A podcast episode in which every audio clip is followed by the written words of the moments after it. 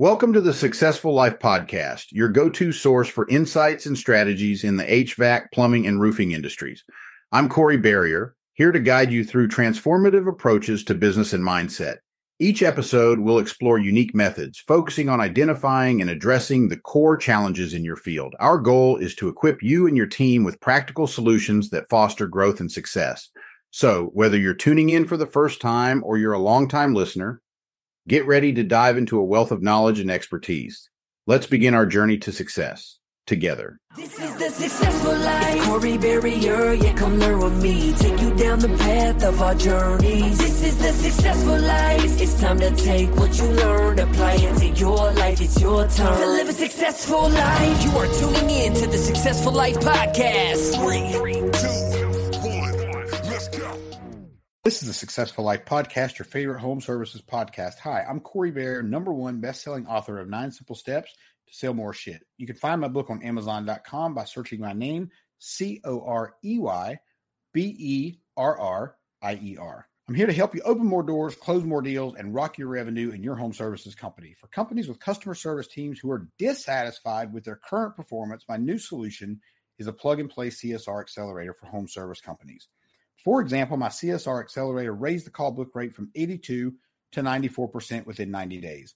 The company closed $317,456.92 in missed revenue during that same 90 days using my proprietary process. You can go to hvacplumbing.sales.com for more information, or you can text me at 919 896 9999. If I've touched your life or business through this show, I want to hear from you in the review section. It really does help me, Corey B. I want to thank our military today, and I'd also like to thank the hardest working men and women in the trades.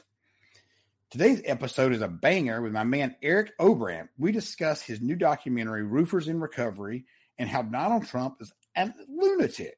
Eric and I connected at RoofCon thanks to our friend Jeff Boab. We also discuss how your ego is not your amigo. And lastly, be authentic or get the fuck out. This is the successful life. Corey Barrier, yeah, come learn with me. Take you down the path of our journeys. This is the successful life. It's time to take what you learned, apply it to your life. It's your turn to live a successful life. You are tuning in to the Successful Life Podcast. Three, two, one, let's go. Welcome to the Successful Life Podcast. I am your host, Corey Barrier, and I am here with my man, Eric Obrandt. Oh, close? Nope. nope. Oh, all right. Dang it. I think I actually said it right on the podcast last week. I think you did. Dang it. All right. It's a, Obrandt. Dang it. Yeah. I think I practiced that like. It's a twang. You can't get it with the twang. Because you have to pronounce and you just you can't do that with you can't do that with the accent. We got a little southern accent down here. Yeah, that's okay. That's all right. What's up, brother? I've been super excited to talk to you, dude. I you and I are about to have a re- really great conversation. But first, introduce yourself. Tell tell everybody about you. Who you yeah, are. Yeah, I'm yeah, I'm Eric Oberempt. I, uh, I've got a little sizzle reel and it starts in the beginning. It says, I do a lot of things, but the thing I'm, and which is true, I do a lot of things. And it's funny because like at the beginning of our conversation, it's like, what do you actually fucking do, Eric? And that's a really good question. So I've been in the roofing space since I was 10 years old. My grandfather started a roofing company uh, back in 1965. And I started working with him when I was a little kid because I lived with him since I was seven. So I literally, since I was 10, I was up on roofs and graduated through building roofs and putting roofs on to sales to eventual ownership and then learning how to scale the business. And that's my main source of income. That's how I pay for shit. But what I found out in the last four, five, six years that I really have a passion for other things as far as being in the recovery space obviously is one of them being the co-founder of roofers in recovery with paul reed and being able to help people find out who they were actually supposed to be and that they don't have to still live and be that piece of shit that they think that they are on a daily basis. And so I get, I'm really passionate about that.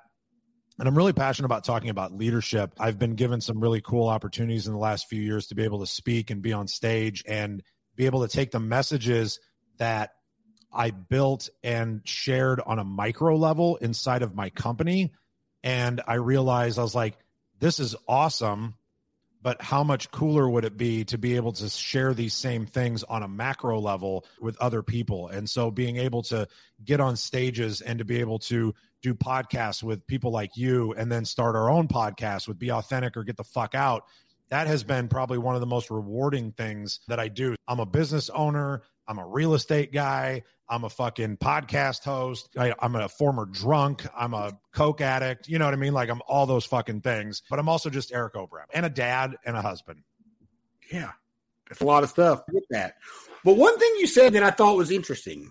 So you're actually like a true roofer yeah. in the roofing space. You're like, I don't know if I've met too many people that have grown up in roofing. No, there's only a couple of us left.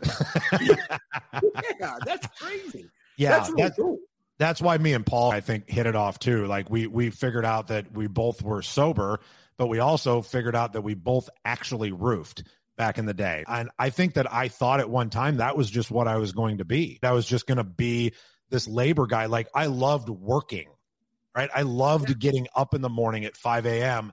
and going to work and building something and at the end of the day being able to go home and go look what i did. Look what i did right there. And that was very satisfying. Now as you get older and you start to break down and you're not 19 25 anymore you can't do that. You especially can't do it hungover if you're still drinking. You have to figure out a different path. And that was what led me into obviously sales and trying to get out of. But i roof roofed like i was up on roofs until i was 30 yeah. And then that was when I got sober. And so maybe getting sober made me realize it was fucking stupid to continue doing that because it killed me and I'd probably be dead. But that was like, I literally didn't get off of roofs until I was about 30 years old.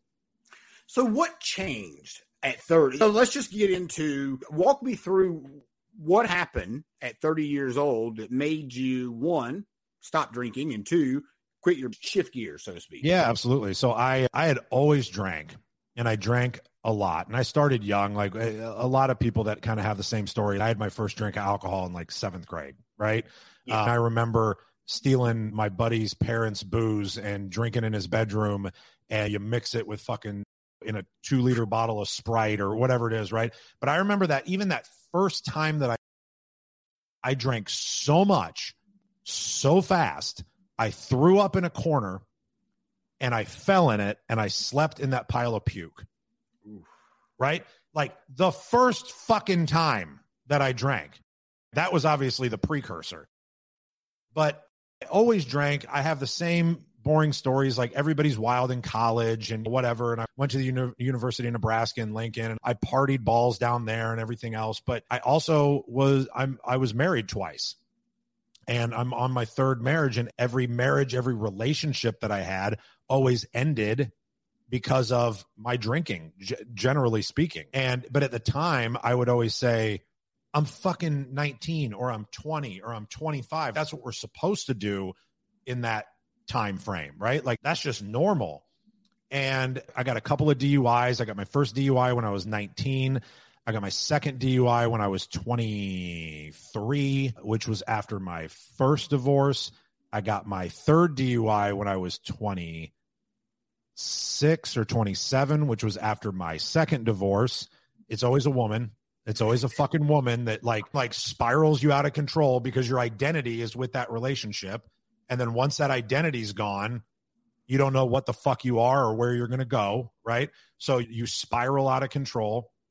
And so I got my third DUI then and I finally got out of that but in about it was 2008 was when I really thought that my I thought that my life was pretty much over. I was almost 30 years old.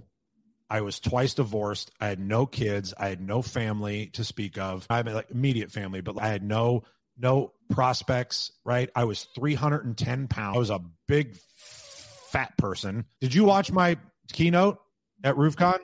Yeah. That picture that was up on the screen was me. I clearly that, forgot the picture the big fat bloated Eric. I was 300. I do remember that. You yep, were standing in the kitchen. Yep. Yep. There's a right. big plate of Coke underneath me. Nobody could see. That was my 30th birthday. And I, but I remember I was like, there was, I had nowhere to go and I had no prospects. And I didn't know what life even was going to look like. And so I got to a point where I just didn't give a fuck anymore. And it was like, so every day was the same. It was drink, do Coke so I could stay awake, so I could drink more and stay up later because what I found out was if you drink as hard and as fast as I do, you pass out really early.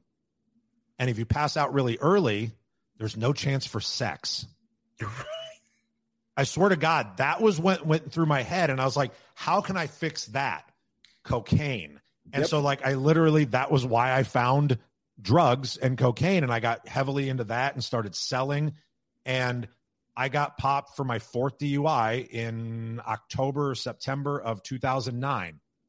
And when that happened, it was the last, it was a last straw because I was able to get out of every situation that I got put into prior. Right. Never really had any consequences. I always had a good lawyer that got it dropped down to something else. But this time, all cards were on the table. They were enhancing everything. I was looking at one to five years in prison. I narrowly jo- dodged drug charges because I had all kinds of drugs on me. I narrowly dodged drug charges, but just for the DUIs, for the fourth offense felony DUI that I was looking at, I was looking at one to five years in prison. And even looking at that, I still didn't want to stop. I still didn't think that I was ready to stop. I still thought that I could control it and that I could figure it out. And my attorney came to me and said, Here's the deal. You're going to get one to five in prison. The only chance that you get out of that is if you go do 30 days in a rehab facility.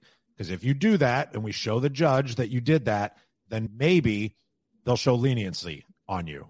And I was like, I can do fucking math, and 30 days in rehab is significantly less than one to five years in prison. And let's be honest, big fat cokehead Eric, white guy, wasn't going to do well in prison. Like, I, I wasn't going to fit in. So I went to treatment and I went to a place called Valley Hope in O'Neill, Nebraska, in the middle of the fucking sticks. And I went there, I was there for 30 days, and I didn't really participate for the first 10 to 12. I checked out, I just showed up, I went through the motions, and I've told this story a million times, but I don't think I told it on stage.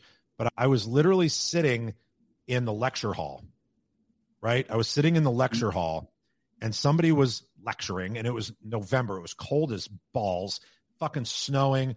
And I remember looking at the window, and up there they had all these plates and mugs and shit on the wall. So, like the people that graduated or whatever, you get a cup, right? And then you come back and you hang your cup up. And I look around and I'm looking at all these plates and these mugs on the wall, and I look out the window and I audibly go, Holy fuck, I'm in rehab. and everybody stopped what they were doing. What's wrong with crazy over here? He's just talking out loud. And I was like, whoa. And I just had this like influx of, okay, dude, normal people don't have to go to fucking rehab. If you had your shit together, you wouldn't be living in a facility where they're trying to teach you what the fuck is wrong with you. Maybe you should shut the fuck up and listen. And from that point on, I said, I'm willing to do what you tell me to do because I don't want to live like this anymore. I don't want to be the person that has to go to rehab. I don't want that to be how I'm defined. And from that moment on, I made a decision that I was going to figure out how to be better and I was going to listen to people that had done it before me so that I could learn from their experience.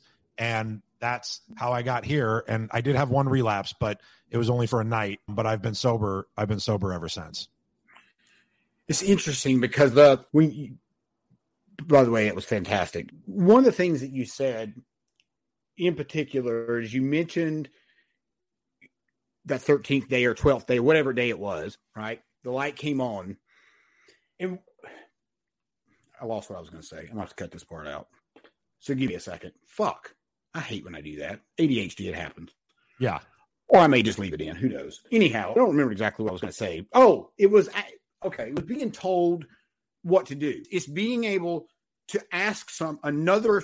I'll just say from a man's standpoint. I can't really speak from a woman's standpoint, but from a man's standpoint, it's really hard to ask somebody for that help. One, and then two, it's really hard to listen and not think you know everything, right? We're going to get into that in just a few minutes. But I think that's what keeps a lot of people out is that it was my ego. It's all fucking ego. It's all ego. It's all ego. And and recovery and AA does a really cool thing though. They trick you. But they say these are suggestions. Right? And they do. Everything you read in the big book is a suggestion, right? Nobody's right. ordering you to do it because what do addicts and alcoholics what do we hate? We hate being fucking told what to do. 100%. Right? We rebel at being told what to do. I can accept a suggestion.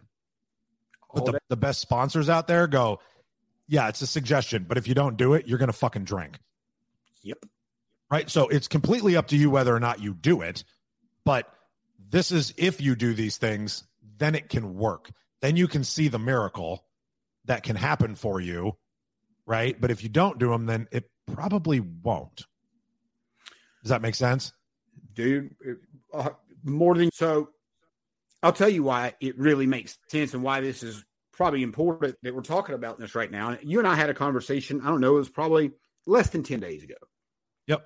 And I shared with you my feeling on AA because I got sober in AA. And for a long time, AA did what it was supposed to do for me. And I just, I got caught up, my ego. I'm just, this is pretty new information. My ego go, got caught up in in the language. And I meant you and I talked about this off camera a little bit or previously. And I got caught up in the language. And when you explained to me, you reframed m- the way I was thinking, and not in a.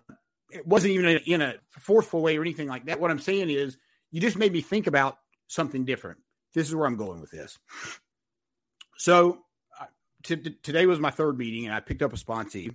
And I don't tell say all that to, for a pat on the back. I say that because I figured out what I've been missing. And it, this is really important because the spiritual portion is the portion that I've been missing. Now I meditate every day, but I, I don't, I, my ego says, do you really have to say God or do you really have to, uh, can't you just think it?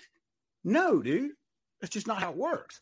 So right. I've been missing the spiritual experience of this whole thing. Now, I understand it because I've had it, right? I've been there. And I'm not sure, other than the language portion, what happened, or maybe it was just my own thinking, is probably what happened. But I didn't go to AA for almost six years. Would there's no telling how many people I could have helped in the last six years. No telling where I'd be today if those things would have happened but the most important thing is that now I understand. And I guess the point of this is the spiritual portion of not just not drinking. We hear this all the time just don't drink. That is part of it. You, of course, you can't drink, right? You just don't drink. The other side of that is you got to work the program. So, what I'll say about that is people that are in the depths of it right now will disagree with this because they're in the depths of it. Quitting drinking is the fucking easy part. Yeah. Living after and learning how to do that while being happy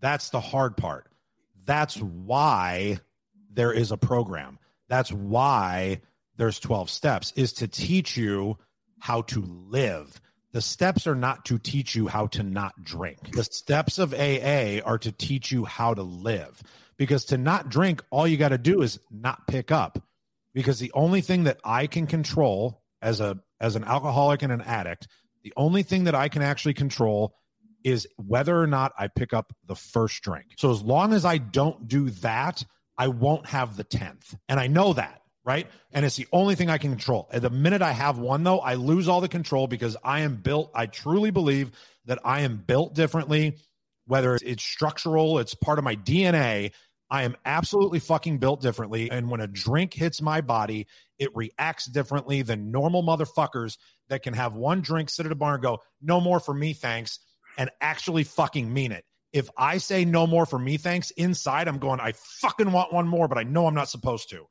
Right? That's the difference. And I know that my body reacts differently. So my first line of defense is just that I can't fucking have that first one. Right?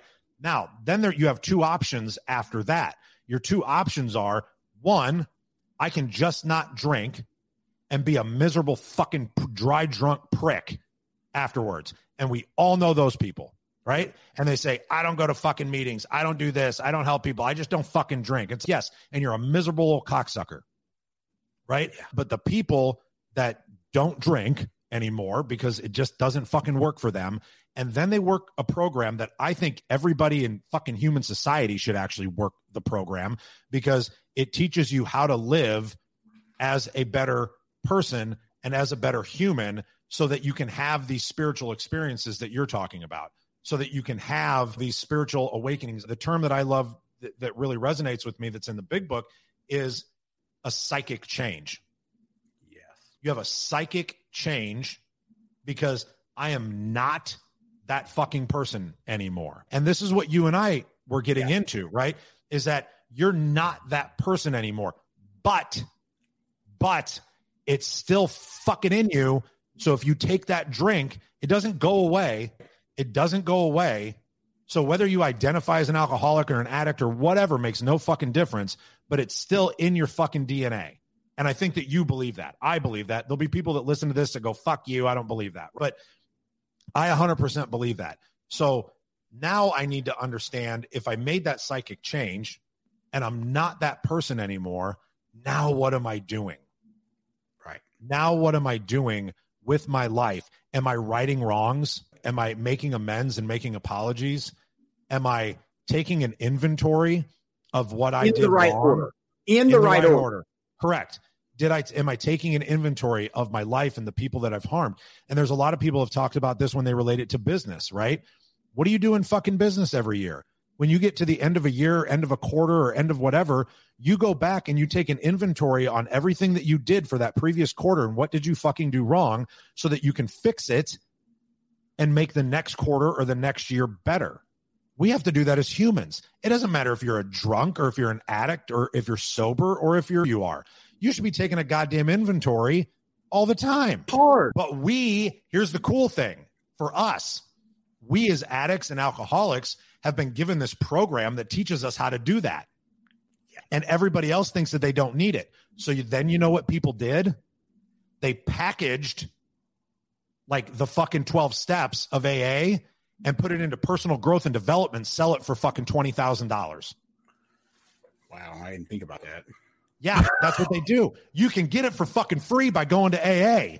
Yeah. We get it for free because we're drunks and we're addicts. Every retreat that I go to and they do exercise, I'm like, you fucker, you're doing the four step. Like, like I've done all this shit. You just repackage it and you charge me 20 grand for it. Yeah. But all these other people then get access to it. And then all of a sudden they have this psychic change because they're not the same individual. They're figuring out how to grow and learn and have this like trajectory and path where they get to be better. Like, how fucking exciting is that? That's awesome. It is awesome. Without a shit ton of pain, I don't know. I know for me, I wouldn't have nope. gotten there. I no, no, way I would have made that change. No, no. way. And yeah, it, I agree with you 100%. Without pain, that is absolutely true for you and I. Yes. For you right? For you and I, that is 100% true. But there are hundreds of thousands of people that can watch this that don't have to go through what we went through to be able to take certain steps to be able to come to be able to become that person that they were supposed to be. They don't have to go through that because they're not wired like we are. Right? And good for you.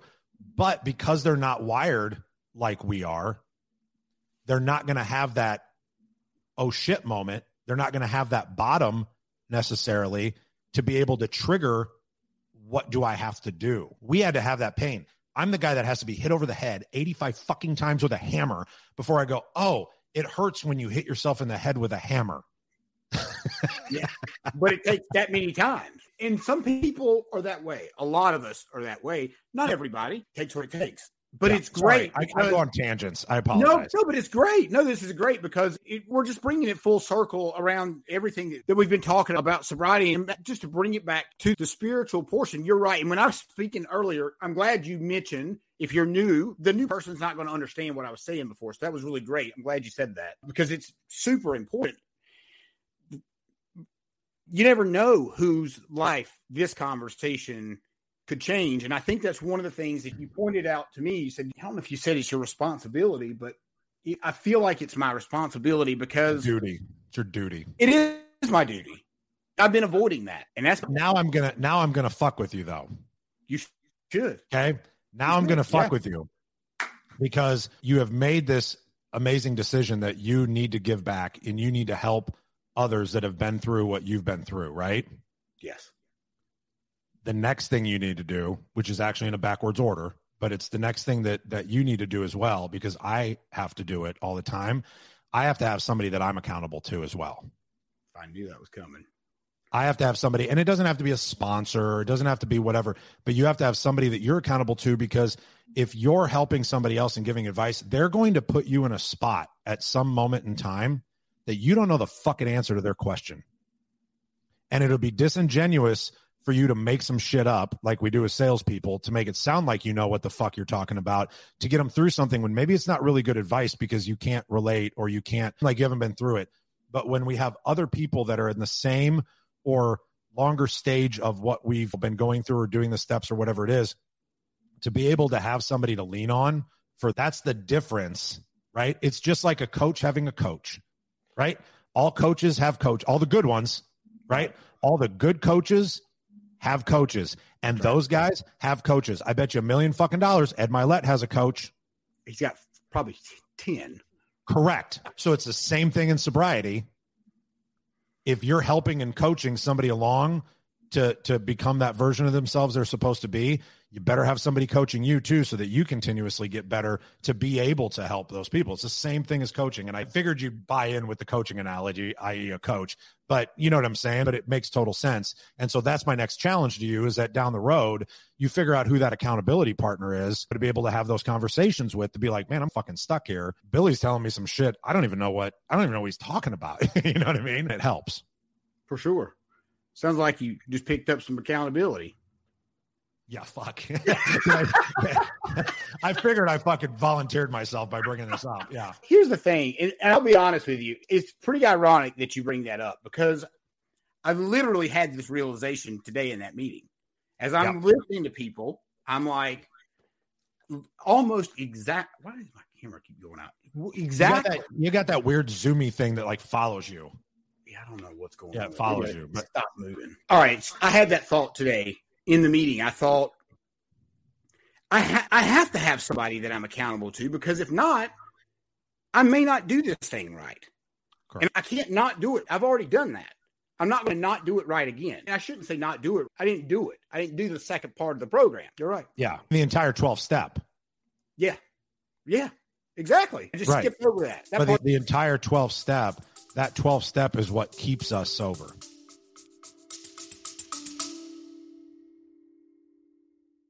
This episode of the Successful Life podcast is brought to you by Housecall Pro. Whether you're looking to streamline your operations, reduce paperwork, or boost revenue, Housecall Pro is your all in one business solution. Transform your business today with essential tools and support designed to drive efficiency and deliver exceptional customer service. To learn more, click the link in the show notes. Yeah, and so we mentioned dry drunk earlier. Yeah. I've done a lot of I've done a lot of cool things in this dry drunk period. Yep. But dang, dude, I know for sure I can't even fathom what could have happened. We're going to find out, right? How much better could it have been? Exactly. Much better. And I, have already seen that. And look, I'm not saying that I'm going to AA because I get something. I do get something out of it. I get the pleasure of sharing and helping other people in the room. And I also get the have the ability to hear other people's stories and learn from those experiences as well. Yep. So it's multifaceted. I, I want to be clear. This is not this is not like an intentional thing. The, the intention is to do the 12th step. And that's the only intention. Yep. I love it. It's very fulfilling and rewarding to me just to be able to have this conversation with you again to see somebody like yourself that has went through all of it and has come out and is still succeeding right you're fucking you're winning right you're not winning in spite of or despite of anything right like you're fucking winning already But then to see you have that light go on to be like, I could fucking win so much more if I was doing this, right? Which goes back to we can never stop learning. We can never stop getting better, right? The minute like guys like John Maxwell, what is he, 197 years old? And he's still fucking sitting up on stage and talking about still learning. Yeah.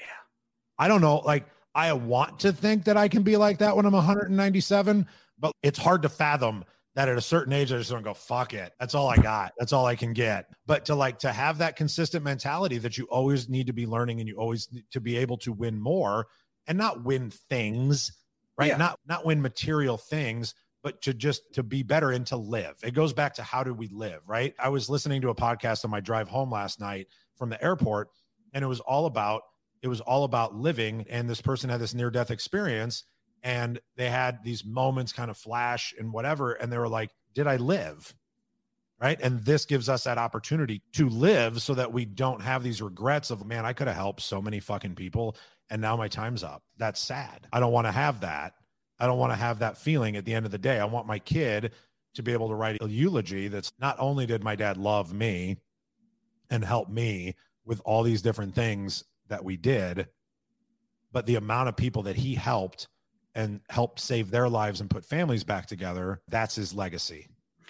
And I don't know if you mentioned this. You may have mentioned it, and I may have just missed it. But your dad was he a recovering alcoholic as well? No. So my dad, my parents got divorced when I was seven, and that was when we moved in with my grandparents. So my grandpa became my dad. My dad, for all intents and purposes, out of the picture. I'd reconnect every once in a while, and I was like, that was a bad idea, and then go back and forth, whatever. I don't think I've seen him for a decade probably, which part of that's on me and it's not good, but then the other part's on him. Fuck you. And he'll probably see this. I think he follows me. And one day I literally saw like on my YouTube channel, it was like subscribed. And I was like, oh, fuck. Ooh, God, I bet that was uncomfortable. it was a little uncomfortable. Yeah, it was. So, and I'm sure like obviously we'll take this and we'll post it forever. And so I'm sure like it'll get fucking seen. But my dad, my my dad wasn't really in the picture that much. My grandpa was. My grandpa drank and he drank a pretty good amount. He definitely had alcoholic tendencies for sure. And he's the one that taught me to drink, right? Like he's I, he's the person I, I drank beer with him when I was 15 on Christmas, right? And I remember one of the lessons he taught me. I'll never forget this. I tell this story all the time. That he used to drink this shitty old style classic gold. You remember that in the fucking gold cans, and it was old style classic gold. I don't know how long they made it for, but it was fucking garbage. But he would buy 20, 30 cases at a time and stack up next to the fridge so that he could just always have the fridge full. And I remember one Christmas, I was like maybe 16, and that was like on Christmas Eve, it was always okay to have drinks with the family. Mm-hmm. And I remember going and getting an old style classic gold and drinking it. And I went up to my grandpa and I said, Gramp, you, this is ter- like, you can't even sip this beer. And he looked at me and he said, Eric, beer ain't made for sipping. And I was like, motherfuck, he's right.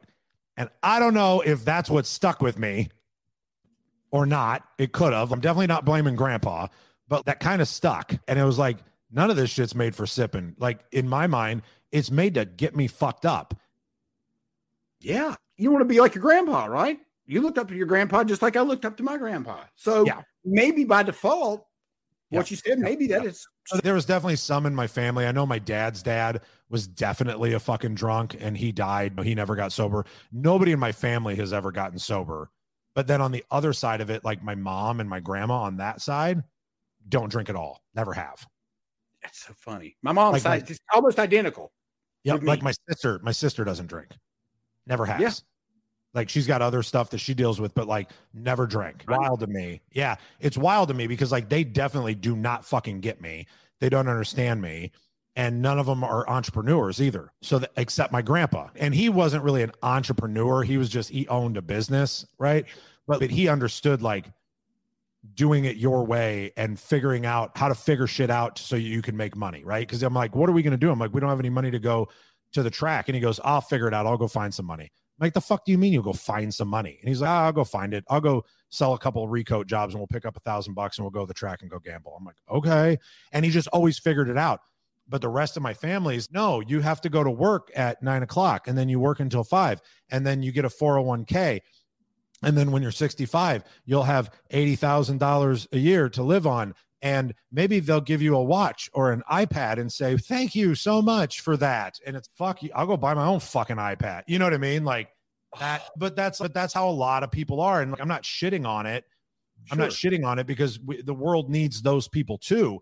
It just isn't, it just isn't me. And I don't understand it. And then they look at me and go, dude, you're fucking crazy. Like you just did what? You just went and invested that much money that you don't even fucking have to try and do that thing. I invest other people's money that I don't fucking have all the goddamn time to try and figure some shit out. Yeah. Good. But it's the and your majority of people honestly are not like you and me, if I had to guess. Most thank God, thank God really. Yeah, because we'd have a it would be a, it'd be a crazy world. But and you're right, we do need those people. But when you're describing that and you're walking me through that just now, like I just got bound up inside. Like I just cringes me to think that I would have to do anything from nine to five, or better yet, for anybody to tell me I got to do anything between nine and five every day. Like right. I just, oh. I, but as business owners, we've all had that moment where we've went, man, I could really go for a job right now. Yeah. F- the hell with all this worry and stress. It's a lot. It's a lot more than people think. Yeah, we all have that fleeting moment though. It usually only lasts a day or whatever it is, but we all have that moment. Paul and I talk about. It. I'm like, how many times a week do you just want to burn the whole motherfucker down, dude? right? Yes. We don't, and that's the difference between us and others is that we don't, and we change our mindset, and everything's cool. But if we're actually being honest, because most people aren't, and they fucking lie, and they pretend that everything's golden and fucking unicorns and rainbows. But as entrepreneurs and business owners, we all have moments where we're like, "Do I know what the fuck I'm doing? Do I actually have a clue what the fuck I'm doing? Like, I'm just going to burn this whole goddamn thing down." and go figure something out and work for somebody else. And then it flips and we're like, like, of course I know what I'm doing, right? Like I, I've got this, but whatever. And we trudge forward. And that's the difference between, I think, that's the difference between successful people and non-successful people is that the non-successful people listen to that voice. Yes. And the successful people don't. And they say, fuck you, other guy. Right. I'm going. Right. I think that's I think that's the difference, right? And I've failed at that but I've succeeded at that too. It's a decision, right? At the end of the day, you just have to make the right decision, or I say the right decision. You just have to make a decision. A lot of times, that's where we get stuck, right? We will be pinging all over the place in our brains about all the million right. things that we've got going on. It's that's when I want to burn it down. I'm like, I want to shut down, and I do. I want to just burn it to the ground because part of that, as you has been, because I haven't been treating the other part. So we still get that, whether you're treating it or not. I just get it a little bit. I've been been having it a little bit more often. Yep. And that's part of the reason I don't like having those thoughts. I don't like having the I want to burn it to the ground thoughts. But the, and the other way that we keep from keeping those thoughts in our mind though, and again, I know that a lot of this shit is like redundant and a lot of people talk about it on different pod and maybe it's just because you and I are doing so much personal development and growth and stuff like we hear these things all the time so we just assume other people are hearing them but maybe they're really not you know what I mean? Probably but, not, actually. But I, yeah, but I think that one of the ways that we keep those thoughts from staying inside of our head is that it goes back to who we're surrounding ourselves with, right? And if we're surrounding ourselves with people that don't fucking quit, yeah. then we're not going to fucking quit. I'll give you an example. My buddy Paul, who's literally my, one of my best friends, he decided that he was going to go start this other business, right? He was going to go start this other business in this other state. I moved to Texas and say, absolutely not. I am not starting another roofing company down here. I don't have any desire to have another goddamn roofing company. I've got enough fucking problems with the one that I have. It's enough of a pain in my ass. I don't want that. I want to focus on working with guys like you and doing shows and blah, blah, blah. That's what I want to do. Sure as shit, he goes and does that. And I go, what kind of a fucking idiot are you? You're being a pussy because you know that the thing that you are absolutely the best at is building a business, building people around you, and building a roofing company. You've been doing since you're fucking 10. Now you're in Texas. You've got connections coming out of your ass. You can literally have work thrown your fucking way, but you're being too big of a pussy to do it and to set it up. And because my best friend said, just went and fucking did it, I went, fuck you. I'm doing it too. So I literally incorporated a business while taking a shit on the toilet because you can do that on LegalZoom, right? I literally just to hold myself accountable, I got on LegalZoom in the toilet and incorporated, came up with my business name, did the whole thing, registered it, and in a week had my EIN number and everything sitting on the table. I'm getting space. I'm interviewing people tomorrow and I'm starting this motherfucker up. Right. So I'm continuing to go forward because of the people around me, because they push me to make sure that I'm not holding back and not reaching my potential. And that, my friend, is vitally important. Vitally it's important. such a big deal, and everybody talks about it. And one thing that I'll say is there's people listening that say that is easier fucking said than done, Eric. I want to surround myself with these people, but they don't want to be around me. It goes back to if I want to spend time with like high level, like I want to spend time with an Ed Mylett, or I want to spend time with an Andy Frisella, or I want to spend time with a Sean Whalen or whoever, right? Like just making up names. But what value do I fucking bring to these people? Like, why the fuck? Why would they let me in a circle of theirs? They wouldn't. Like, why? There's no reason on the surface that they would. So I came home from a retreat about five years ago and I had to write down everybody that I interacted with on a daily basis. Okay. I had to write down every person that I inter- interacted with on a daily, weekly, monthly basis, whether it's personal, work, like social groups, whatever it is, every single person. Then I had to assign them a number. If they were below me, at my level, or above. Yeah. So the first part is tough because, like, you don't want to share that list right? Because your people are on it and they're below you, or you think that they are, right? But you count those numbers up, you count those numbers up, and if I had, let's say, 20 people on that list, everybody on that list was at or below my level of what I saw as my level, say quote unquote, right? But I had people on the list.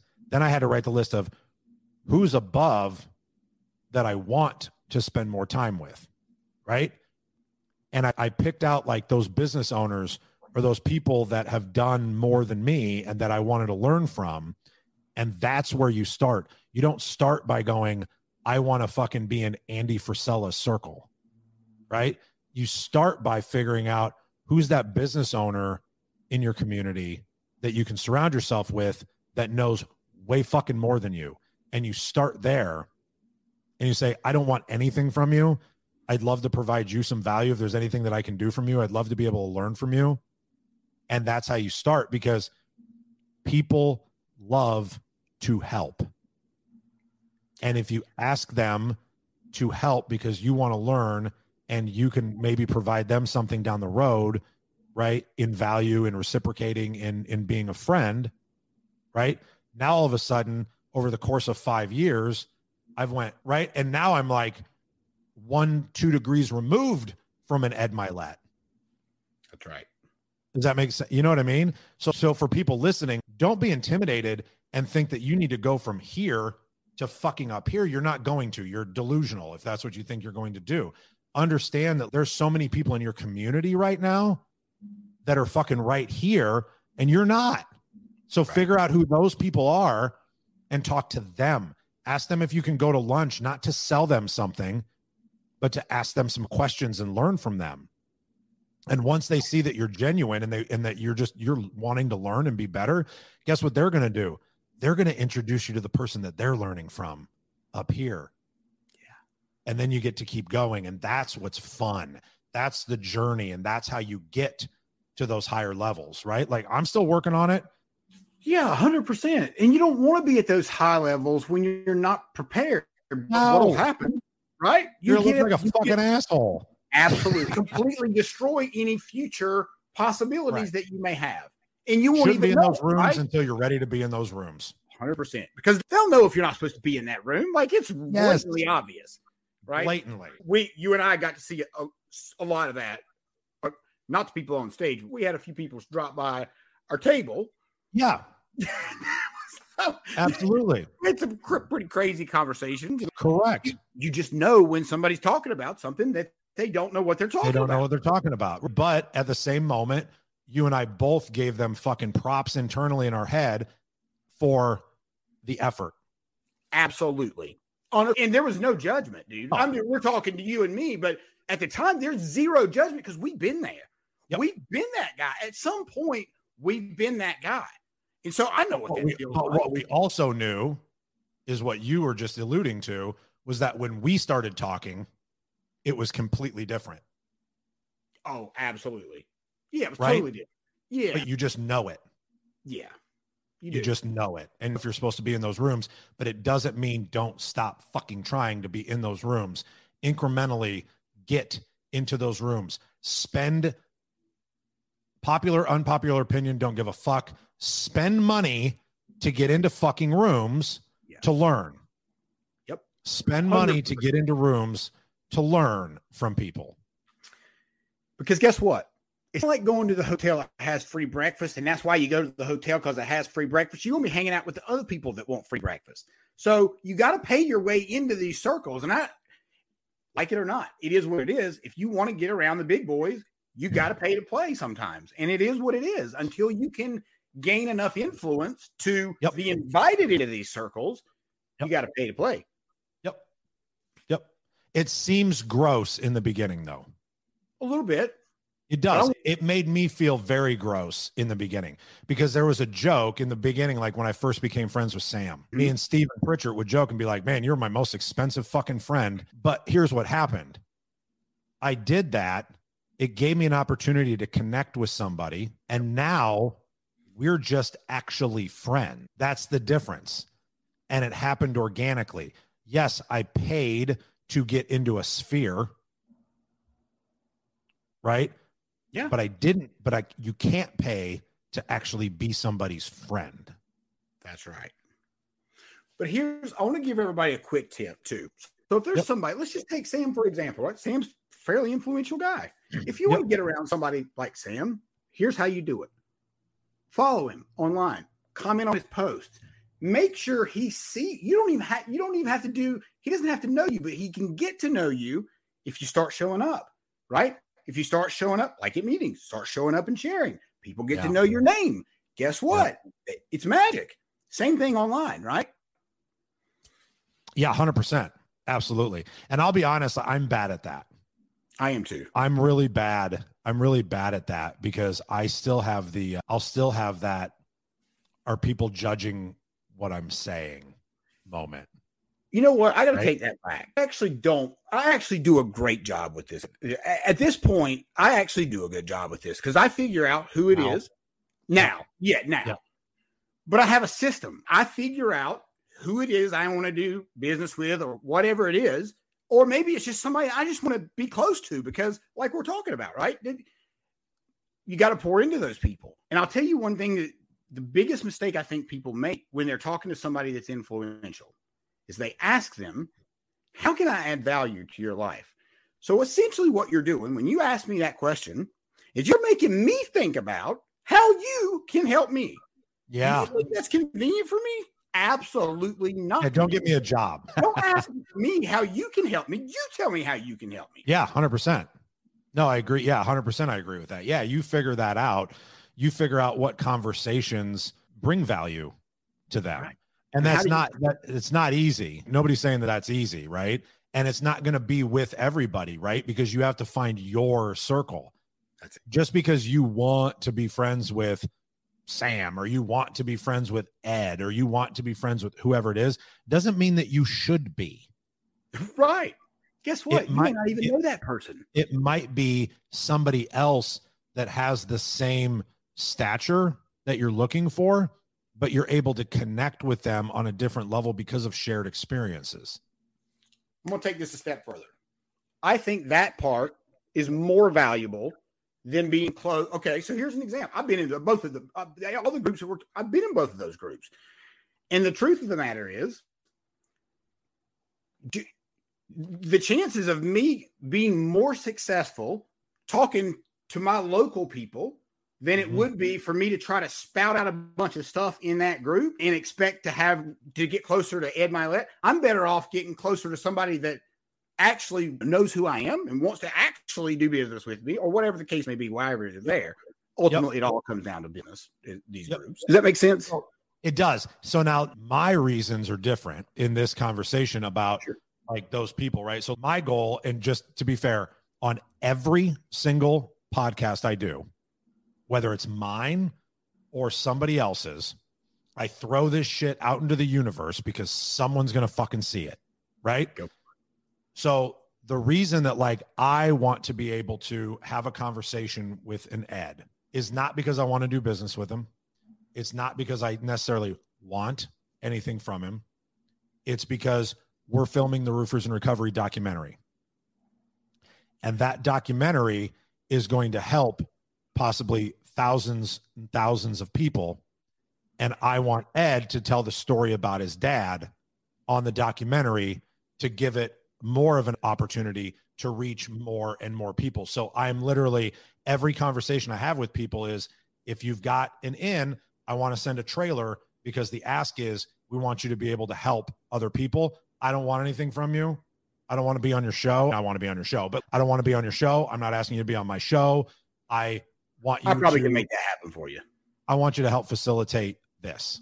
Right? That's the I can make that happen for you. I can make that happen for you. I don't know how quickly, but I can make it happen. But here's the other thing, dude.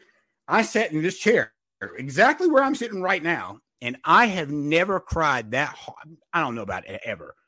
I cried so hard listening to that because I told you I was in Arte, and Ed t- told that story to our group, and I sat here and I bawled my eyes out when Yeah. he told that story. I understand exactly why you want. when I heard it and I bawled my fucking eyes out was at RoofCon last year. So that was one of the first times I think that he told the story publicly was at RoofCon last year. And I was sitting fucking up and it was me and Paul and like a few other people. And thank God it was dark. And I am sitting there like in public with people. At least you got to be in your chair, right? And I was bawling and I was like, God damn it. I'm like, this can touch so many people. And obviously he's got to reach with normal people and like he doesn't, he's not about recovery and whatever.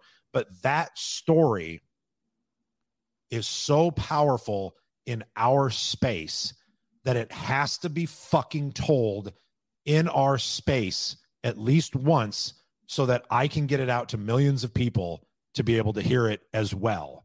Because a lot of people in our space, and by our space, recovery space, right? And people that are in the depths of addiction that aren't out of it yet, they probably don't know who he is. It's really You know what. I'm saying? Yeah, yeah. because they're living in their world of drugs and alcohol and Right. fucking whores. And that's the world that they're living in. They're not living in the world of growth and development and the Ed Myletts of the world, right? You go up to somebody and go, you know who Ed Mylett is, who's fucking on a bender. They'd be like, what the, who, what are you talking about? Is that the drug dealer? I don't know what you're saying No, I'm right so that's my thing because that's the value that i want to add to the world by being able to ask somebody that has influence to use that influence to help them not to help me i'm not making money on this fucking documentary i'm just shelling out tens of thousands of dollars to make it Yeah, that makes sense totally. Yeah, man, that would be yeah, that'd be incredible. I, we could talk off air about how we could. Anyway, so Yeah, yeah, yeah. that could- dude, that, that would be that'd be great if you could make. Yeah, I that'd be incredible. That story just it's got me jammed up, dude, because it just ripped my it ripped my heart out, ripped my heart out because it's so close to. Yeah. It's close to us. It's close. It's AA, right? If you and it goes back to how we started this conversation it goes back to this old man dying wanted to help somebody in the last 15 minutes of his life. And that's how he'll be remembered. Yeah. or you could be remembered as i got what i needed from you. Thanks. See you later. And you had the epiphany of that's not what i want. And to be able to become that like that's what i want to be. I want to be what he was when i'm laying there I would say you probably are. You're just not a hundred. but i won't be if i don't continue doing the work Hundred percent correct. because it's it would be that. very easy for me to pull off. And again, back to what you said, people know who we are. People know who we are. People know what we do. People people listen to us for whatever fucking reason. But people there are certain people that listen to us and care about what we have to say. And if we let our ego take that over, I have to. I don't. I think we maybe talked about this, but I have to once a month. I have to once a month. I have to sit down and do a little self-aware ego check with myself, and I have to ask myself questions and say, "Okay, Eric, why are you going to speak at this event? Why are you continuously doing these podcasts and paying the money that it costs to travel and do all this stuff and spending a lot of hard-earned money to do this? Are you doing it because you want the fucking attention and it's your ego talking or are you doing it because you genuinely want to help people? And I know that when it started, it was about helping people, but when you start getting attention feels good and it makes your fucking ego open up even more. And if we don't, if we're not self aware of that to make sure that doesn't take over what we're doing, then you'll lose everything that you have because ego never wins. Helping right. always wins. Your ego is not your amigo. I. I took that for that granted. I, I, I wish it was my, my saying, but I, I took that for granted. I've heard it a million times, but it makes me laugh every time. It's so true. It really is. Eric, dude, this has been it's been such a great conversation. Yes. And it's interesting. I didn't I don't think I, I don't think I I don't think I started this call thinking I was going to finish it or this podcast finishing it with an accountability partner. But that's how God works. Literally now I, and this is not a joke. Like I had that thought today. I was this is not a joke. Like I had that thought today and, and you bring that up. This is God working in my life and doing for me what I can't do for myself Yep. By you putting me in this position live. Yep. I have no choice but to say you did give me a choice. But I understand gift. I understand when God's trying to help me out. Yep. And I'm not going to turn my back on that. So Yep. thank you. I appreciate it. Yeah. that. And here's the cool thing I always end any conversation when we're talking about recovery or talking about AA or whatever it is, right? Because the God thing that you bring up is what usually scares most people away from recovery and the steps and whatever, because that word is in there, right? And a lot of people run away from that because they, and I did. So just to be clear, I did as well, because I still to this day, I loathe organized religion. Me too. Okay. And I have a lot of friends, like very close friends, that are the polar opposite of me. And that is a very strong belief system of theirs. And I absolutely respect it for them because it works for them. Right. It doesn't, it just doesn't work for me because though I have this thing that I don't agree with organized religion per se for a multitude of fucking reasons. Right. But I thought that meant that I wouldn't be able to do any of these other things because God was in them, right? So I was running away from it. But when I shut the fuck up and listened for a second, I realized that in our program, they let you choose your higher power and your God of your understanding. I was like, wait, what? Wait, what do you do? I was like, I'm intrigued about this. And it was really cool that I got to sit down and talk with other people. Like, I didn't just make up shit like they tell you, like, oh, it could be a doorknob, whatever. That's fucking stupid. But when you get to say, I believe in the universe, I believe in energy, I believe in God, right? Just to give people a look into me a little bit, like my spiritual belief system is very like in line with Native American In what way? in the land and the water and the fire and the sun and the wind and the trees and the energy and the like in the environment, right? There's something fucking to that. Now, other people will argue and be like, yeah, it's called evolution, asshole. There's the Big Bang Theory and blah, blah, blah, blah, blah. And I'm like, yeah, I understand that. But something triggered that. And there's some kind of energy, there's some kind of higher power right? Whatever you want to call it. I don't think that there's a fucking dude in the sky with a beard that's looking down and judging what the fuck I do. I don't necessarily believe that, but I believe that there is something greater than myself out there that has a part in all of this, in what we do. And the other thing that I know is that I'm not him. Yep. I agree That's with it. everything you said. I agree with everything you said because, and I'm so glad that you brought that up about the God part because I actually, I do view this as a universe. Like that's who I, I don't, as you said, I don't think about it a dude. I don't think about a person. We're all God. God is one, one is God. And call it whatever you want, but things, look, things like it, that have happened in our life don't happen by accident. Correct. They, they it's not a coincidence. I don't believe in coincidence. Nope. I think things happen for a reason. There's a reason. There's a mm-hmm. reason that I got saved. And I don't mean saved in the religious sense, like I'm fucking born again and whatever. I mean that there's a re- there's a reason that I was allowed to continue and not rot in jail or not die in a car accident or not die from an overdose, right? There's a mm-hmm. reason that I was spared. And that reason wasn't to be selfish and to be a pile of shit for the rest of my life and only think about myself.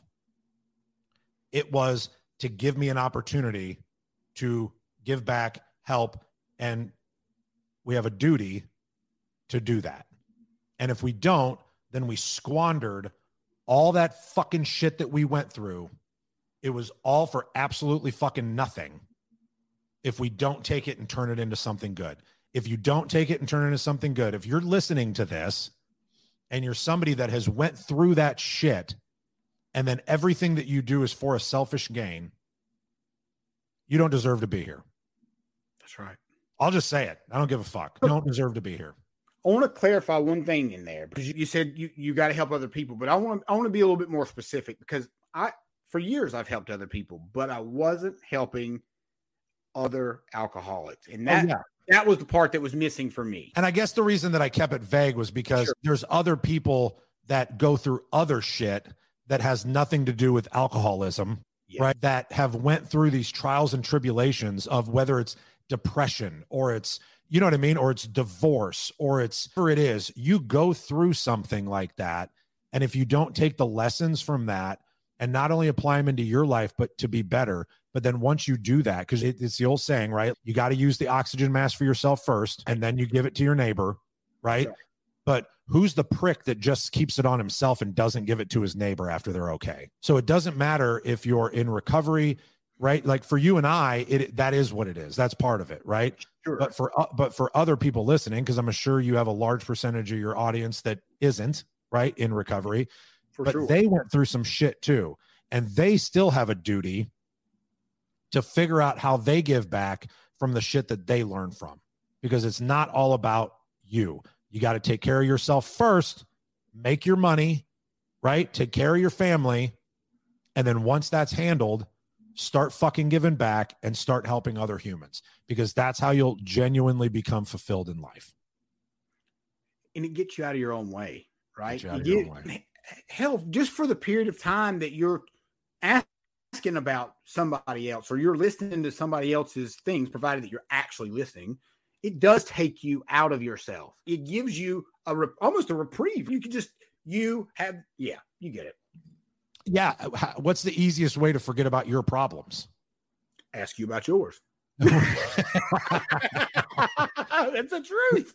It's the easiest way to forget about your problems. If you're fucking the old joke when we were kids, oh, my head hurts. Let me punch in the dick. Your head won't hurt anymore.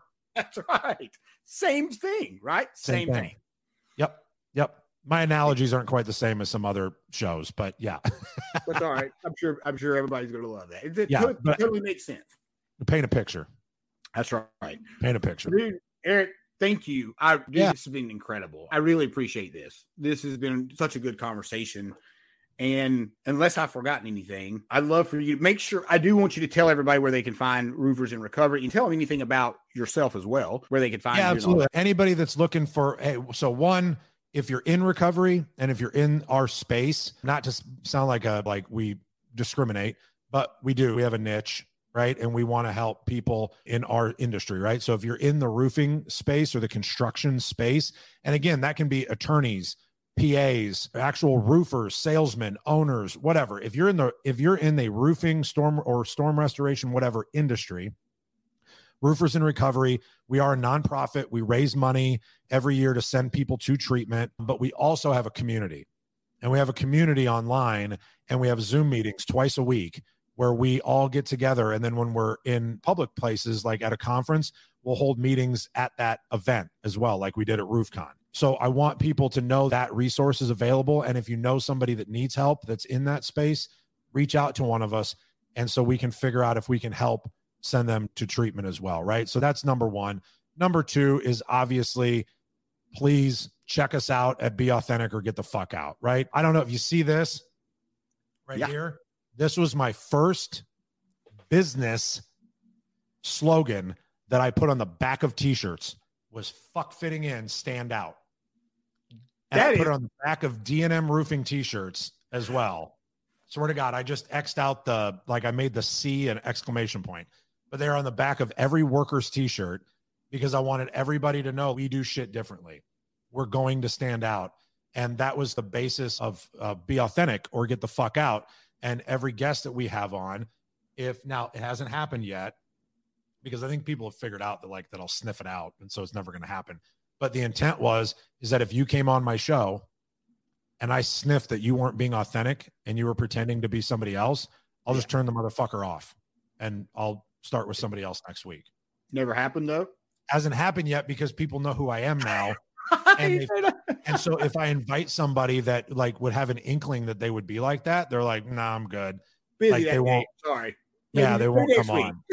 so, so it's morphed. It's morphed into something other than that, where like we talk about recovery, like we did here today, but we also talk about business and leadership and all kinds of different things. I love hearing other people's stories about how they came from nothing and they became something. And the other thing, just to end with, that I love talking about, and the real purpose of my show was is to take the time to learn about the differences in humans and figure out where the common ground is and have and learning what empathy really is in understanding somebody else's point of view. I don't have to agree with it, but it is really cool if I can at least get to understand why you believe it because then we can still be friends. Right? Yeah, it goes back. It's why I get so angry at just the state of affairs in the world today, whether it's in politics or it's fucking discussions and all that. I am a hard line, go fuck your mask and shove it up your ass. But I have people in my life that aren't like that and don't believe what I believe. But here's the thing I love them and I respect them. And so I want to know where they're coming from and I want to understand because you know what? Maybe they live with their grandma who's 85 fucking years old and could die if something happens, right? We don't have, but we don't have that conversation with them. And they're like, yeah, it probably doesn't work, but what if it does?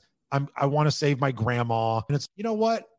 That's you, man. That's great. Then do what you need to do so that you feel okay. But we don't have those discussions anymore because everybody's so goddamn afraid of offending somebody. And I don't have time to be offended.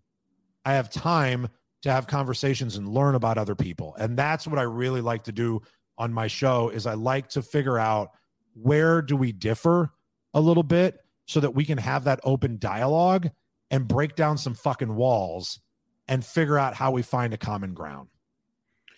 Yeah, because look, if you're not open to the other side. You don't have to. Not, you're not saying you have to agree with the other side. No. I'm just using. Well, let's use politics that you brought that up. You don't have to agree with the other side, but I do want to know how that person's feeling, right? And I think one of the biggest things I think has been missing is the fact that what you said about if I have, if you say, Corey, I wear this mask because my grandmother, like I respect that.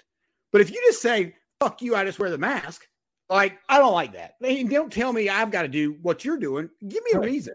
It's a two, right. two, two, two different stories, two different conversations. I think the context and understanding the why behind things is the, like you mentioned, is the biggest thing that we're missing in the whole world right now. We're missing conversations.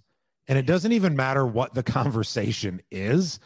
we're missing the fact that we just don't fucking have them anymore. And I and a lot of that is and I'm sorry, I know we're going long, but like one of the reasons behind that is goddamn social media algorithms, right? And we all know that and we've all watched the fucking movie and whatever, but like social media algorithms make it so that you only fucking see what who you agree with. That's right. You don't see anything else. So you never get to have another perspective of what people think. And the minute that you get outside of your own bullshit and you listen a little bit, you might go, oh, you know what? I never really thought of it that way. I might not agree with it 100%, but there's something that I can take from that and make myself more empathetic to their position. I'm not, I'm still not going to go vote blue, right? But I can be empathetic to understand where they're coming from so that we can all be humans together, right? Because here, this is why I love science fiction movies, right? I'm a big Star Trek nerd. I fucking okay. love Star Trek. Like, I love all of them. Like, I am a Star Trek fucking nerd. But one of the things that I love about it is that you see the human race as the race. You right. see the other entities as they're from a different planet. And we're so fucking divided as one race of humans when we're all the same thing. We all have different cultures, right? And we all have different ways that we were raised and grown up, right? I didn't grow up in a black culture. I didn't grow up in a Native American culture or Hispanic culture. So I don't necessarily understand those cultures, but I do understand that we are all fucking human and we were all linked that way. And we should listen to other people's point of views just to have insight because we are way more fucking alike than we are different.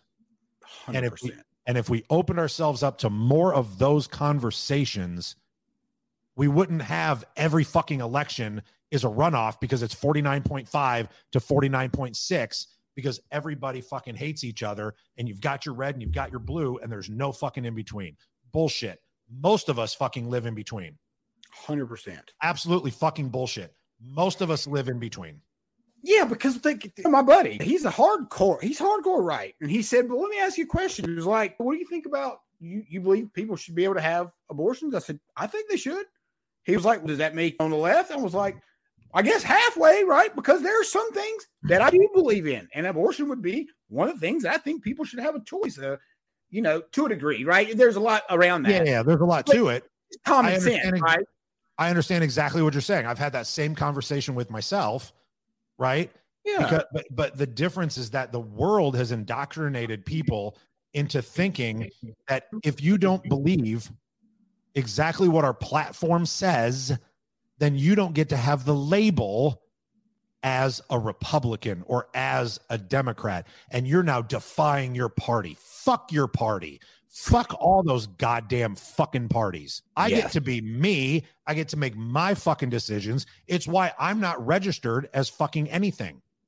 Yep. I'm registered as an independent or a libertarian or some shit because fuck all you guys and your platforms because none of them have conversations. They have platforms that they have to abide by. And if they change a stance on their platform, then they lose money. They lose money from that fucking lobby because they may or may not fucking believe half of that shit, right? Now, I know that a lot of people listening to this probably love Donald Trump, right? I think Maybe. Donald Trump is a fucking lunatic, right? Did I vote for him? Yes. Because I agreed with enough of what he was going to do that I wanted that mindset, not mindset, because his mind's fucking gone, but I wanted that, I wanted those decisions to be made that were, that I thought were going to benefit humans, whether it was financial or whatever. But here's what's funny is that, and not to get into a fucking Republican, you opened up a we fucking get into it. Worm, yeah, let's but, do it. What's funny is that when you look back at that, if you look back at who Donald Trump was 20 years ago, not the same fucking guy. Not the same fucking guy. Where was he getting money from? The left. Well, Best friend. He, he, was part of the left, right? I, yes. Yeah. Yes. But then come in and say that motherfucker goes to church every Sunday and prays and fucking and and believe and is pro life. No fucking way that guy's pro life. Get the fuck out of here. Anybody watching this that thinks Donald Trump is truly a pro life fucking candidate is delusional. You know how many fucking abortions he probably paid for in the fucking 80s? Can you imagine? Oh shit, I had never really thought about that. 100%. 100%. I'm not judging that. I'm not sure. judging that, right? All I'm saying is that one, you can change, but B, sometimes you really don't and you just want their fucking money. And it's a hard line to tell, right? It's hard which is, why which is why I can't be a politician, right? Because I can't say, hey, give me your money, but I don't agree with you, right? But I need your money so I can win on this platform on this red side because I consider myself red because I believe in this and this, but not this, right? It's why I fucking hate politics. It's why I, I it drives me crazy. And it's funny because when I was younger, I literally worked for the National Republican Party raising money I went to the convention twice and worked it. Yeah, I, I, I, believed in it. I absolutely fucking believed in it. I absolutely did. Yeah, I believed yeah, until recent years.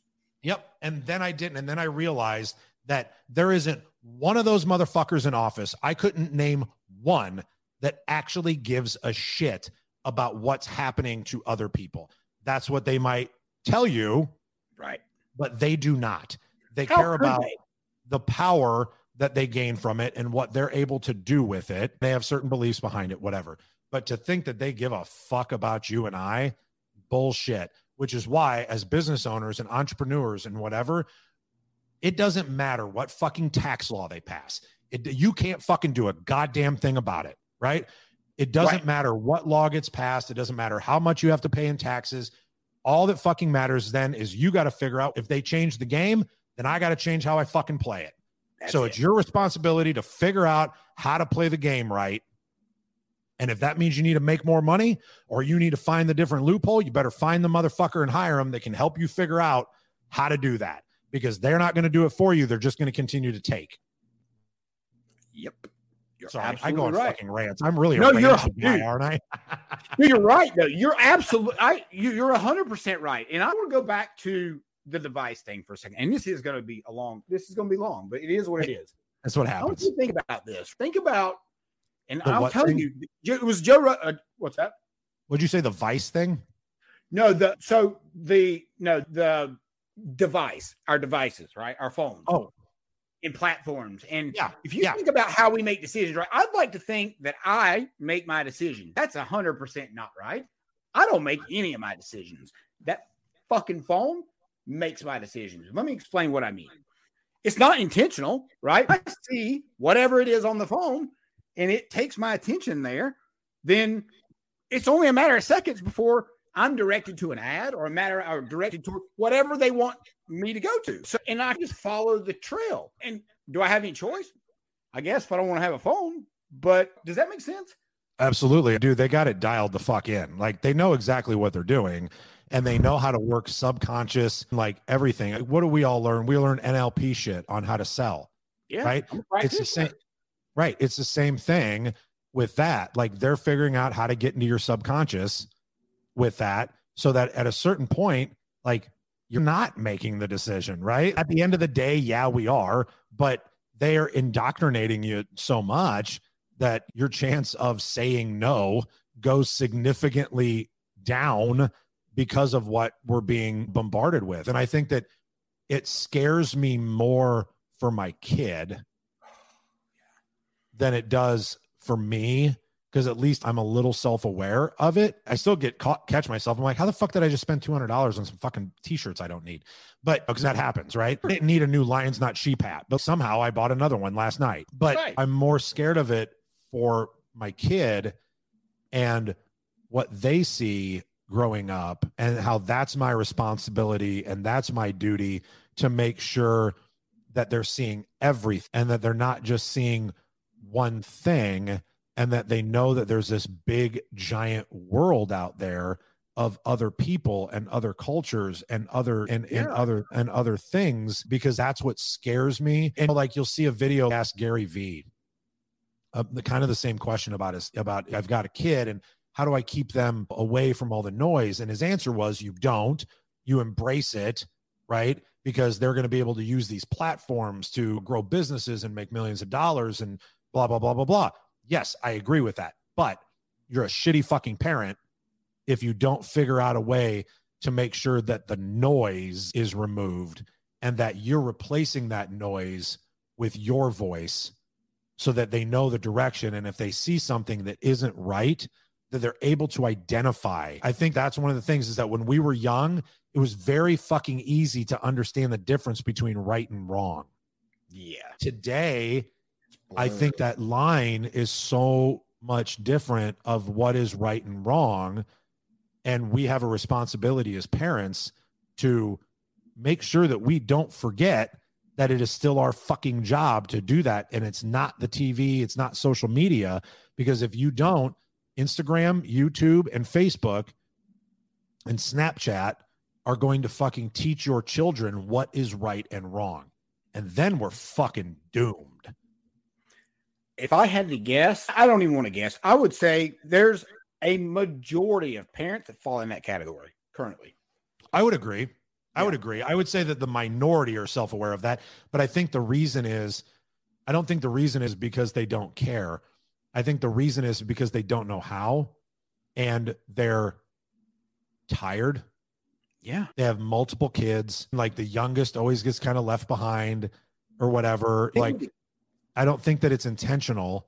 I think that they're just not self aware enough. But guys like us that are taking this personal growth journey, we're forced to be self aware because of the things that we're learning. And so, because of that, we get this opportunity to teach our kids to be self aware. My fucking daughter, seven years old, and I made the mistake of, te- it wasn't a mistake, but I made the mistake of teaching her that everything is a choice. Right. Oh. I taught her that everything is a choice. And I believe this. Right. And I said, honey, you can do whatever you want. Just understand that there's consequences, good and bad, associated with every choice that you make.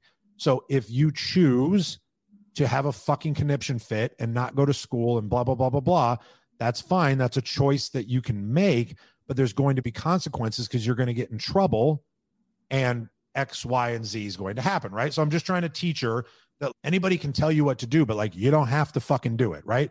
If a kid tells you you need to go jump off that thing, you don't have to do it. You always have a choice in everything that you do. Just understand that there's always consequences. So now what she fucking does to me is when I travel, I'm like, Daddy has to go. I got to go to Omaha. I got to go help the team out and have some meetings. And she's like, No, you don't, Dad. I'm like, What do you mean I don't, honey? I'm like, I have to go. And she's like, You made a choice to go. You made a choice to go, which means you're making a choice to leave me. And I'm like, Oh, fuck. No, but let's bring that into your ice cream sundae. Let's bring yeah. that. Let's bring it right into that because it'll be a good way for you to. Yeah, I want you to tell that story if you don't mind. Which your ice cream oh, sundae. Oh, absolutely. Because that's, that's, a good segue into what you were just saying. Yeah. So what we did. So what we did. It's funny. God. Okay. So she's seven. So I think I want to say she was about three. And when she was three, I started taking her every Sunday. I was always home on Sundays and I would take her on Sundays to Dairy Queen back in Nebraska every Sunday, no matter what. And I was not like doing social media stuff. I wasn't like whatever. And I was like, ah, this will be fun. Like, we'll take a picture together and we'll post it. So I started, I just accidentally became consistent at every single Sunday. We had ice cream. I posted a picture and I was like, hey, be intentional with your time. And all of a sudden, two years later, we're still doing it. Like she's five at the time or whatever. And we go to RoofCon in when it was in Houston a few years ago. And she's running up and down the halls, and everybody's like, Hey, it's the ice cream girl. Right. And I'm like, Holy fuck, like she's famous. What happened? And what happened next, though, is what was so amazing was that all of a sudden I started getting messages and started seeing other people start posting ice cream sundaes with their kids or posting fucking waffle Saturday with their son or whatever, whatever it was. And I had all these multiple people started doing this. And I also realized in that moment that there's two ways as a human that you can react to that, right? One is ego and go, these motherfuckers are stealing my thing. That's the yep. first way that you can take it. Or you can go, holy shit, because of what we did just for us, we were able to possibly influence and impact that now this kid gets to spend intentional time every Saturday, every Sunday, spending time with his dad that maybe was just sitting on a couch and TV time before. But now they get to have this memory when they're older of my dad took me every fucking Sunday, no matter what, to spend time with me because that was all that mattered in that moment. And we got to indirectly change lives because of that. Never my intention. And two ways to take it. And I chose to take it the second way, going, wow, that's fucking cool. Don't be the first person that goes, look at these motherfuckers stealing my shit. Don't be that person. You're a That's fucking right. asshole. The reason I wanted you to tell that story most importantly is because uh, you do travel a lot. And yep. I think that it's really important for somebody that is busy as you and me that you bring that up when your kid asks you, you got a choice to leave, but you also have a choice to make it home every Sunday. Correct. Yeah. Yeah. It's about, I talk about this a lot. It's not about the amount of time that you spend with somebody, it's about the quality and the intention of the time that you spend. My daughter isn't going to remember that I was home for 10 days in a row. And I am. I'm going to be with her for the next 12 days because we're going on vacation, right? So we're going to be together for the next 12 days. She's not going to remember, Daddy was home for 12 days. She's going to remember those intentional moments that we spent together during those 12 days. So if you're gone for four, you're gone for five. When you're back, don't Al Bundy it and sit on a couch with your hand down your pants watching TV, be intentional about the time that you're spending with your people, whether it's your daughter, your wife, or your partner, whatever, whoever it is. Be intentional about that. If you only have an hour, you only have two hours, be intentional with that two hours so that you're making memories that they're going to remember how important you they were to you in that time frame. It's not about quantity, it's about quality. 100%. And don't be on your damn phone because that don't count. I know that's so fucking hard, but yes, you're correct. Yeah, it is hard, but it takes practice, right? Practice makes yep, perfect. Yes. It takes practice. Like you have to do it. Like I honestly, I know this sounds counterintuitive, and I know we got to wrap up. I know this sounds counterintuitive, but like I always refuse to have an Apple Watch because I always wore like a Whoop to track my fitness stuff. I never wanted an Apple Watch because I didn't want the notifications and I didn't want to constantly be fucking doing that and checking and blah blah blah. I pulled the trigger recently and said, nah, fuck it. I'm going to get the watch. I'm going to turn off all notifications except texts or like one thing, like emails don't come up, like none of that shit, but I'll have text. But what I found was, is that it makes it so much easier to turn off all the notifications and then set my phone away because I'm not picking it up because you know what you can't do on social media or you can't do on your phone or on your iWatch is social media dude, I think you just that's a hack. That is, I never in a million years looked at like that. I yeah. don't buy one for the exact same reason you, you didn't buy one. Yep. Yep. Holy and now God. my phone stays away from me. There's times I can't even find it. Because I know that if I need if I need to text somebody or if there's an important text or whatever coming through, I'll see it if I need to. But I know that I won't, I can't go, what's fucking what Corey fucking post five minutes ago. I'm not going to do that. No, I'm not going to scroll. Yeah. It, I put all the apps on the back of my phone. Like I, I just put it back there, and I have times that I go on it, and sometimes do I break that? Of course, but yeah, fuck the life out of you. This watch has down my screen time considerably. That is, I'm so freaking happy you told me. Yeah. That really, that's that that is badass. One quick thing, I don't know yep. that you told everybody where to go with the calls that are twice a week in roofers for of recovery. Did I say it right? So what you have to do is you have to find the private Facebook group. So find the roofers in recovery Facebook group. And there's two groups. There's a private group and a public group. right? So like anybody can follow the public group, right? But you have to ask to join. And like I literally am the person that says I let you in because we are very intentional about not letting in marketers and looky loos and people that just want to look around and see what people are doing, right? So I literally let you in. And then in our community on our Facebook page, there's links to the meetings. And then once you come to your first meeting, it's the same link every single week. So you can just save it in your calendar. But it's Tuesday nights at 8 p.m. Central and Thursday mornings at 7 a.m. Central are two meetings. And then again, if you're in our space, and we're going to a roof con. I've never done one at D2D con because there's not as many roofers there as there are like other industry folks, but I'm thinking about blowing it up and seeing it, who's going to come and maybe having a meeting there. But it, uh, we try to have it at every event because it's really cool to be in person. How many salespeople in AA? A bunch. So Fuck. There's your they answer all, for D2D. They all probably should. They all probably should be, but yeah. you probably got a pretty good crowd that probably could use your help in that situation. So it, yes, it's okay to link the group underneath here, at least the public group, and then they can. Yes. But I think the most important thing, what you're saying is, don't come in here to fuck around. Just come in here to do your thing and come in here with the right intention. And yeah. that's the kind of person that you're looking for. Dude, yeah. And at the end of the day, here's what's easiest. Send me a message. Yeah. Send me a fucking send me a DM on Facebook or Instagram or whatever and connect with me quickly. Like I'm busy. I don't take phone calls. And I had this conversation with somebody else the other day. It's not because I'm rude. It's not because I'm an asshole. I respond to texts. I'll always respond to texts.